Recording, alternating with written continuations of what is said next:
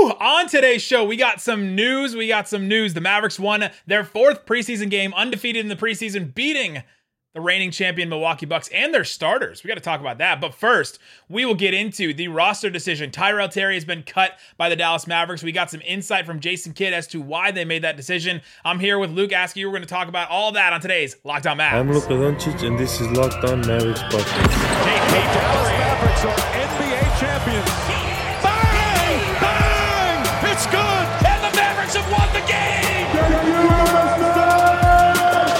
great vibes now. Just great vibes. Like great vibes, great vibes. Yeah, great vibes. No, sensational vibes. And like the vibes are immaculate. And welcome. You're locked on to the Dallas Mavericks. My name is Nick Angstadt, media member and coordinator for the Locked On Podcast Network. And joining me, second time I think I've had you on from Mavs Moneyball, Luke Askew. What you got for me, Luke? How's it going? Second time on the Locked On Mavericks podcast. I am, man, what a life.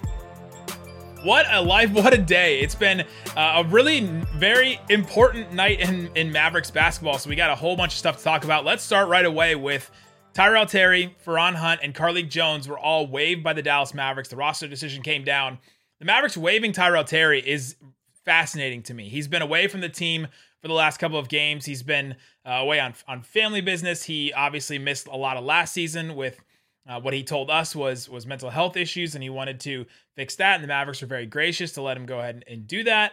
But now the Mavericks make the decision, and Jason Kidd talked to us afterwards, and it was it was a fascinating decision. But what was your instant reaction with when the Mavericks announced that Tyrell Terry was not going to be on the team anymore? Um, I I mean, I I as a stark Tyrell Terry defender, um, right. one of the lone members on Tyrell Terry Island. Um, it's it's a bummer, but I feel like I saw it coming. Um, it's, I mean, he needed the reps that you get in preseason, and he just didn't get them. And I mean, it's it's sad, and obviously, I hope hope he's doing well, and hope his his family matters are getting you know better. But it's the stark reality is that the other guys just got more minutes than he did in the preseason, and that's just that's what he needed. So it's one of those cliches where the biggest ability is availability, and you have to be available at the right times and kind of be in the right place, right time. And he just was not at the place at the t- at the time, like at all. Um, and it's kind of no fault of his own, right? Wh- whatever the family situation is, we don't know what it is. Um, or maybe he got tipped off that he wasn't going to be on the team anymore and was like, "All right, I'm going to go tend to this this thing because I know that I'm not on the team anymore." So, um, but Jason Kidd, after the game, I asked the question. I said, "Can you give us any insight on why Tyrell Terry was the one chosen? Can you can you give us some some thoughts on what it came down to, basically?" And he said he, admitted he's like, "Well, you know, I haven't seen a lot of Tyrell Terry. We didn't really see him a lot in in games. Obviously, we didn't. I saw him a little bit in, in practice and training camp, but he said." The Mavericks had to make a decision between Frank and Tyrell, and we chose Frank when it came basically when it came down to that decision i found that very fascinating. First of all that he told us that that he said it came down to those two players. But frank ntilikina apparently made his impression on this team. And he's been in the league a couple of years. He brings an element of defense that jason kidd really wants to emphasize and tyrell terry with the inexperience and you know just the lack of availability so far. I think that was a fascinating decision and if it came down to those two with what jason kidd told us so I'm gonna put on my conspiracy hat for a second. Hold on, hold on. I, oh, yep. I love it. Okay. So I I kind of wonder if when kids said that um, they were decided that they made the decision between Frank and Terry, I am wondering if that meant the decision was made a long time ago when they brought Frank in. And once they brought Frank in, they knew Terry was gone. And Kidd had mentioned post game that Terry's been back in Minnesota with his family for a while. That leads me to believe that Terry's known for a while that he's going to be gone. That's that's, that's a good use of our conspiracy theory music for sure. Like, thank you, thank you. I, am I'm, I'm following you down that trail where I think that maybe they knew it's it's one of these things where a new regime comes in and there's these old these older guys not old but like the former guys that that the other regime chose right these are Donnie mm-hmm. Nelson's draft picks and you're not on board with some of these draft picks. You, you know, Tyler Bey, we don't care. Like we didn't pick him. We it's not necessarily that they didn't believe in him, but they're like, all right, we're just gonna we're gonna let Hugh go. And now with with Tyrell Terry, they bring in Frank Ntilikina, a guy that has a little bit more experience. He brings brings it on the defensive end. uh, that's the decision that they made. That's what it came down to. So yeah, maybe they they knew all the way back then, and and, uh, and yeah, and it was a whole not a conspiracy, I guess, but maybe just something they want something that they won't tell us. Right, and I I mean I have to think that that they gave him a chance in summer league, thinking that that was going to be his time where he could show levels of progress that he made. But he got he got hurt early on in summer league. I mean, I he was the guy I was most excited to fly down to Vegas and see and um, more than Cade Cunningham. And um, and but he got hurt almost right away, and that I wonder if that's just I want you know just. Did the Mavs make the right decision? Right? Did, did, did, they make the right decision between Tyrell Terry and Frank Ntilikina? It's it's sort of hard. Like just like Jason Kidd said, we we haven't seen a lot of Tyrell Terry either. He, he missed some of the summer league. He didn't play a lot last year for uh, various reasons, and then now he didn't play in, did he play it all in preseason? He didn't, right? Like he didn't play. He didn't play at all. play a single no. game. Yeah, no, not even no. a minute. So we just haven't seen a lot. But what I saw from Frank Ntilikina was was good. I saw a couple of times when he created his own shot. He saw him play defense and and you know stand his ground a couple times against the against some of these Bucks players. Like I, I think that they got somebody good in Frank Ntilikina. I was glad that they were able to keep him. Uh, but it was sort of like trying to choose between your own children. You're like, ah, I like Frank, but I also am rooting for Tyrell Terry because we did our interview with him at media day, and at media day when you sit down and interview somebody, you just fall in love with all of them. You're like, oh right. dang, I just I just want you to do well, right? Like, right. Uh, but yeah, I think they did make the right decision between the two. That's same. I mean, I think they did. It it's not the decision I wanted, but I I think it's the right decision ultimately. Um, Frank, I mean, just tonight he snake dribbled into the paint, did a little fake mid range pull up, dropped it off to Dorian for a dunk. Like that's that is almost a better play than we've seen Tyrell make in a Mavs uniform. And not because Tyrell is incapable of making those plays, but he just hasn't gotten the opportunity. And at some point, whether it's his fault or not, you just you need the opportunity.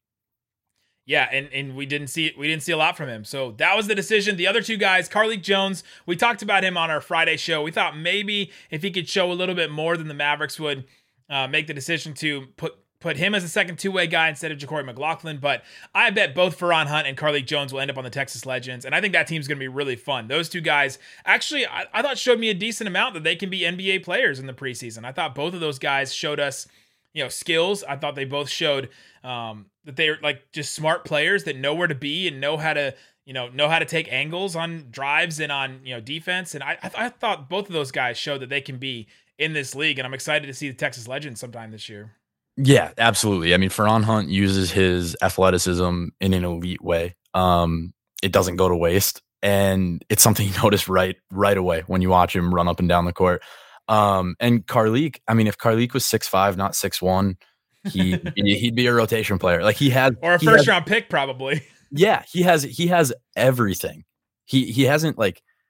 There's nothing you watch Carlik and Kidd said it post game too. There's nothing that he did wrong. Like Carlik didn't do anything wrong. It's just I think the Mavericks already had 17 NBA level guys on their roster, and they went. I mean, it looks like they went with JaQuori over um, Carlik, but I think you're right. I think both both of those guys will end up on the Texas Legends, and with injuries and who knows what else throughout the season, we might see a little bit more of them. Yeah, I'm, I'm interested as to why JaQuori McLaughlin instead of Carlik Jones. I just thought Carlik showed us more stuff through summer league and then in you know in preseason. I thought he showed more, but there's so much more that we don't see in training camp and practice and all that. So maybe maybe we're not getting the full story in that, but. Mm-hmm. Yeah, that so those are the roster decisions. That's what the Mavericks made. The Mavericks roster is set now. Trey Burke stays on the roster. Frank Ntilikina stays on the roster. There was some there was a couple like mini conspiracy that people were like, maybe it's Moses Brown because uh, Mark Cuban went on the Mavs Film Room podcast and was like talking about Frank and Ty- and uh, and Trey Burke, and then he mentioned kind of Moses Brown at the end, and you're like, oh, maybe it's Moses Brown, right? Like there's just a there's a little bit of that, but this is what it came down to, and the Mavericks roster is now set. Yeah, I mean Moses Brown averages like 36 rebounds per 36 minutes, so I don't know, I don't know how they would let him go. Um, I mean, I think tonight he played 10 and a half minutes and got eight boards. He's just he's all over the glass. I don't he he's a guy that I actually I think we'll see legitimate minutes from him during the season at some point. But I'm hoping I'm hoping that he gets to that point. I hope the time with Tyson Chandler works out well. I hope he figures out just yeah. There's there's something we'll, we can break down his game a little bit later uh, mm-hmm. in the season, but. I thought that there's just certain times when I'm like, ah, if he only would just like stand his ground, if he would only just, you know, widen up basically his stance, keep his arms out on defense, like you could just, there's so much potential there with him. And so I hope they keep him around for a while, keep him as a project. He works with Tyson Chandler a lot, and I think he can do some pretty good things in the NBA. So, all right, coming up, let's get into this game. The Mavericks, without Luka, KP, and Tim Hardaway Jr. beat the Bucks, and the Bucks they didn't just like sit everybody. They played Giannis 25 minutes. They played Jrue Holiday 30 minutes. They played uh, Brook Lopez, both of those guys into the fourth quarter. So we'll get into that. How did the Mavericks pull that off coming up? But before we do, let me tell you about a new daily type fantasy website that is awesome. Prize Picks. It's the best NBA daily fantasy prop game on the market. Prize Picks offers more NBA props than any other daily fantasy on the market right now. You can go check it out. And it's interesting the way that it works. You can go in and for even preseason NBA or regular season NBA, for NFL, for all kinds of stuff, they give you one number. So it's Luka's points. Let's say it's 30 points. You can pick the over under on Luka's points. Then you can combine that with the over under on like Kristaps Porzingis rebounds or assists or something like that. And then you put all those together and they give you and they give you basically the odds for that. And you can put money up against it and you can win a certain amount of money. It's pretty fun. You can spread it all across sports. And right now, if you use the promo code NBA at prizepicks.com, download their app, you can get a, your $100 deposit matched up to $100. You can get that matched right now with the promo code NBA. Again, prize picks, download the app and check out using the promo code NBA.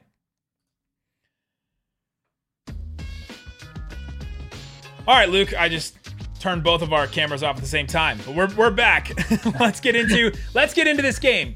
The Dallas Mavericks win this game 114 to 103. They were up by 20 at one point in this game for a while. Basically, the entire second half they were up by 20. And the Bucks were playing their starters, but the Mavericks were without Luka, KP, Tim Hardaway Jr. Just let's just start here. How did they do this? I mean, you, you got a great game from Jalen Brunson. He was Huge. eight of eleven, I think, shooting. He was awesome. He was getting to the rim, finishing through contact. the The thing is, like, I would have. You would expect if you didn't watch the game, you would expect that even though Giannis played, maybe he wasn't aggressive, maybe he wasn't playing well. Giannis played great, and I, to be honest, I don't know. I don't know how it happened. I I wasn't expecting it to happen. I so, kept yeah. I, yeah, I think there was a different level of intensity on both sides, right? Because the Mavericks were they're playing without their three best offensive players, and then the Bucks were like, oh, we're just gonna we're playing against these guys. So in the beginning of the game and even through the first half, it felt like the Mavericks offense was all right. We're we're totally locked in. We're going to just you know white knuckle this, and we're going to make the best play on every single possession, and we're gonna play like this is the playoffs almost. And then the the Bucks were like, hey Giannis, go like see if you can do a turnaround fadeaway jumper in the post, right? Like go shoot a three, like go try to dunk on somebody. It was just like so casual from the Bucks. It seemed like so. I will say that there was a little bit of that. That the intensity was different, but to give the Mavericks credit, they outworked this Bucks team. 54 points in the paint for the for the Mavericks, 40 for the Bucks. If you out points in the paint the Bucks, you're doing something very well. Like you're doing something right. 17 second chance points for the Mavericks, 4 second chance points for the Bucks. Uh, 21 fast break points to the Bucks 17, and the Mavericks also outshot them from three. The Bucks just could not really hit a three all game. They were 11 of 40 from three, which is 27%, and then the Mavericks shot 14 of 35. So just even that difference. Usually the Bucks, if they can't beat you in the paint, then they'll beat you from the perimeter, and they just couldn't do either of them in this game. And the Mavericks outworked them, I thought. They tried really hard in a lot of facets of the game. Jalen Brunson, like you said, was kind of the, the head of the snake on offense. All those 17 points were in the first half. He had 17, 5, and 5, and was like 7 of 9 at, at halftime.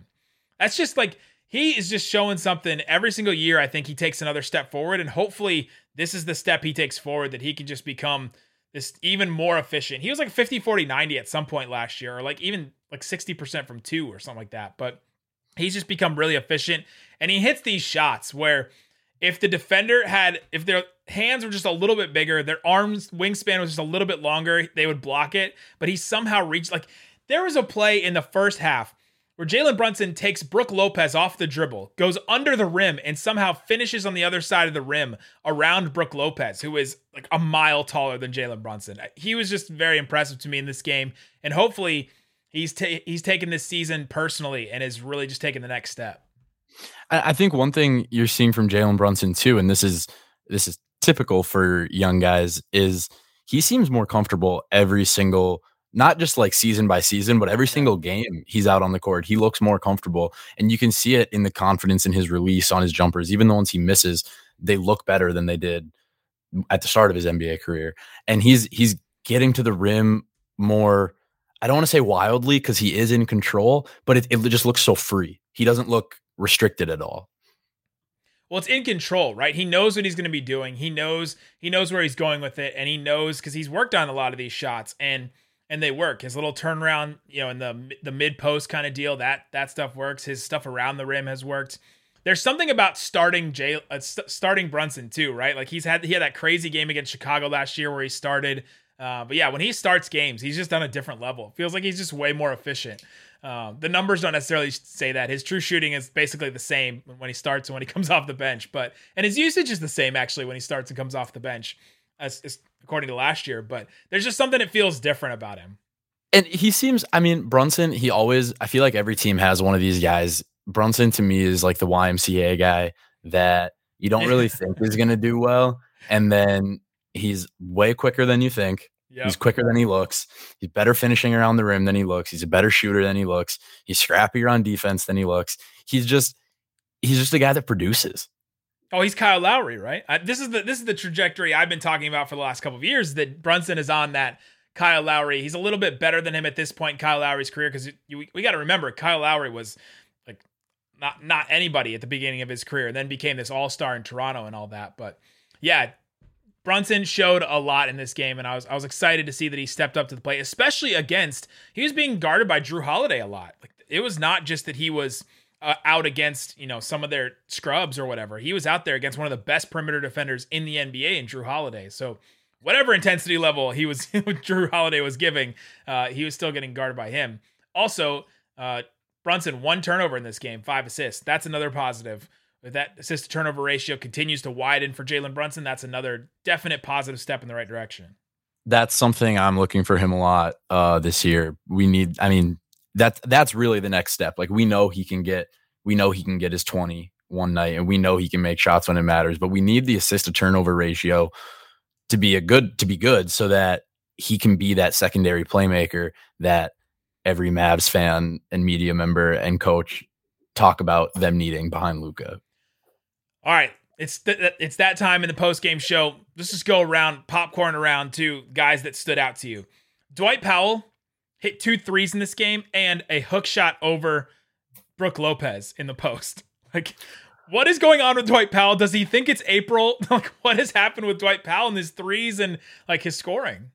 I think he's got his mojo back now that he's feeling. I think now that he's healthy, I, I think it's a mental thing. Like I think, I think his athleticism like just allows him to make threes all of a sudden.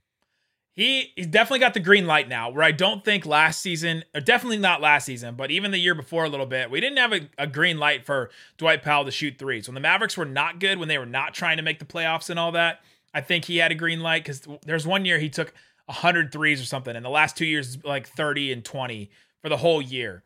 This year, I think Jason Kidd, I've been saying this since Fan Jam Isaac made fun of me, but I think Jason Kidd has given Dwight Powell the, the green light to take open threes. And he's he's been open and he's hit them. And we know he can hit them in practice. I've seen him hit 15 in a row. I've said that so many times on this podcast. I think I saw him at practice one time hit 15 threes in a row, and that was years ago. So I know he can do it. And so maybe it's just now all coming together. The one thing about him, though, zero rebounds from Dwight Powell, two threes, uh, two assists, no rebounds. that I'm I'm chalking that one up to preseason. Uh, that that just has Bucks. to be yeah, that just has to be a little bit of a lack of lack of effort and intensity in crashing the rim and maybe protecting his body a little bit. Um, I will say one thing about about Kidd that you kind of mentioned. I think he Kidd's kind of given the green light to everyone not just Powell even. I think Kidd's. it seems like he's been empowering everyone to play freely and that's something that all the players talk about um, in their post game pressers. They all talk about how free they feel and how just empowered they feel to do what they think they can do on offense. And some of that might get reined in throughout the season as it goes on, but I think Kidd kind of came in just letting everyone be free.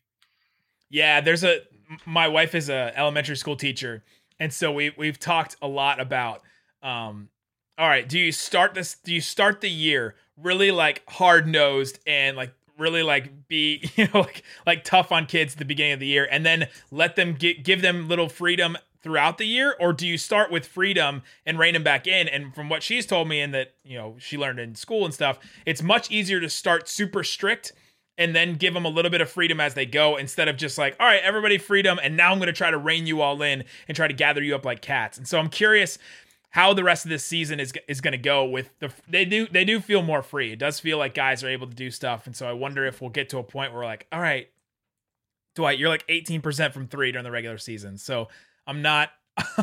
can we rein that in a little bit?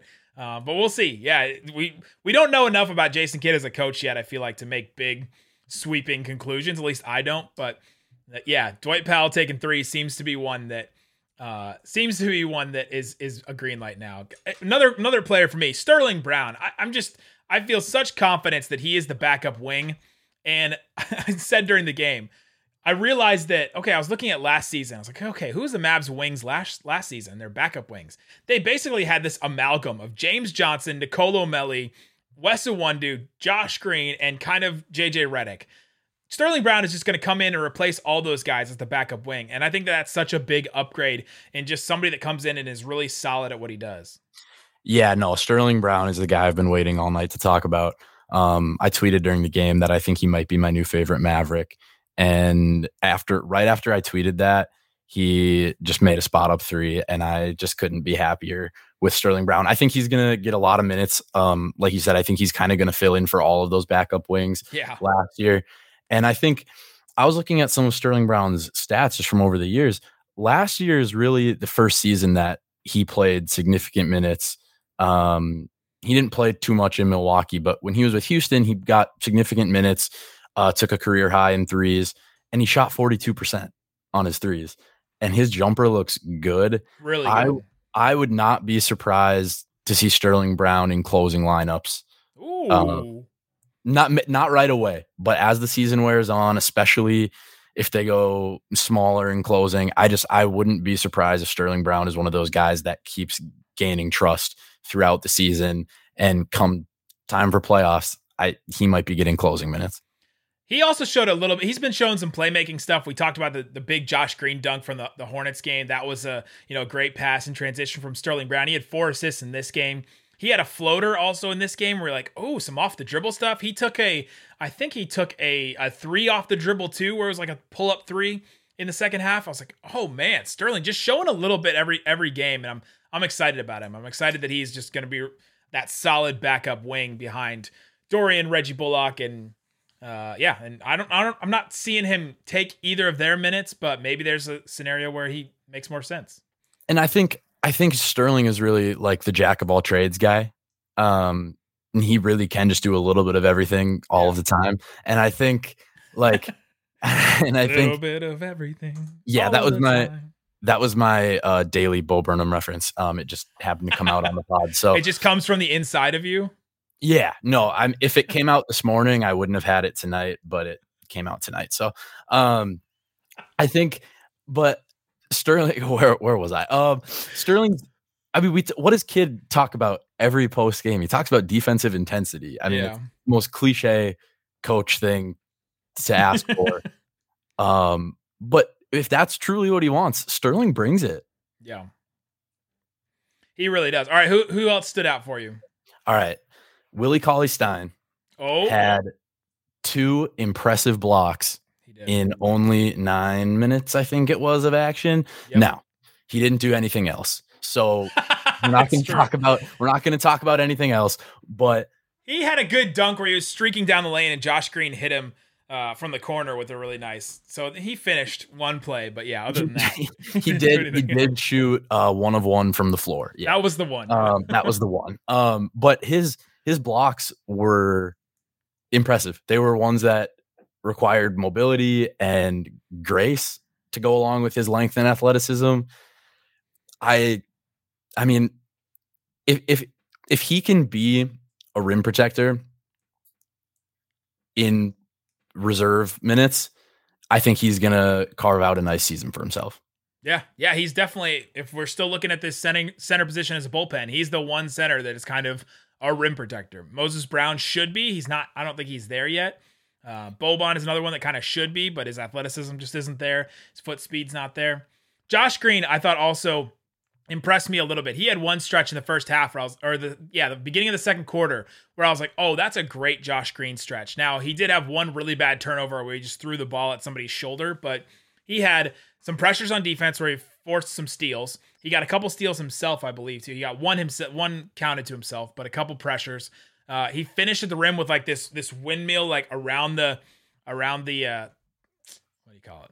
He kind of spun it, he spun the ball around and got uh, a finish. And then he had a, that really great pass to, to Willie Cauley Stein, who was streaking down the lane. Like it was just a really good Josh Green set of minutes. I still think he's buried behind those three wings we were talking about earlier, but uh, he's at least shown a little bit more in this game. Yeah, he has shown more. I think, I think what he's going to need is to continue to show more is more yeah. minutes, and I just don't think he's going to get those. Um, he's he's either a really good or really bad basketball player, and I haven't figured out which one yet. Um, he's I'm, like a good athlete playing basketball, right? And so you're yeah. like, okay, where where do, where do where do we see the basketball skills? Now the passing definitely. Yeah. Right? And maybe some finishing stuff we've seen, but yeah, the rest of it, just the shooting. It really just comes down to shooting for him. He did hit a three in this game. And uh, yeah, that's, and decision, that's what it's going to come down for him. And decision making. I think um, he, he kind of he reminds me of like when you're playing a run in college or intramural and like a football player shows up in the off season yeah. he's like he's like a running back so he's super athletic he can dunk really hard he's faster than everyone uh if you catch him on the right play you might think he actually plays for the basketball team but then he'll throw it out of bounds like three plays in a row and you're like oh okay that that's josh green isaac made this exact analogy and i think it was about josh green too like a year ago or something like that. But I remember him making that same analogy. I think it was about Josh Green. Uh, My so apologies, apt. Isaac. I did no, not. Apt, apt. very apt comparison. Maxi hit three threes. You love seeing that out of Maxi. He also had five boards. So maybe Dorian and Maxi got all of Dwight Powell's boards early on. Uh, there was a lot of Dorian Finney-Smith driving and kicking. He did. Ha- he finished with four assists, which you love to see. But there's the two turnovers were just real bad. so mm-hmm. Uh, mm-hmm. maybe you just live with it. But I kind of like some of these games every once in a while where Luka doesn't play and everyone else just gets to try some stuff. Like go go ahead and try a couple of drives. Like get a couple of game reps in.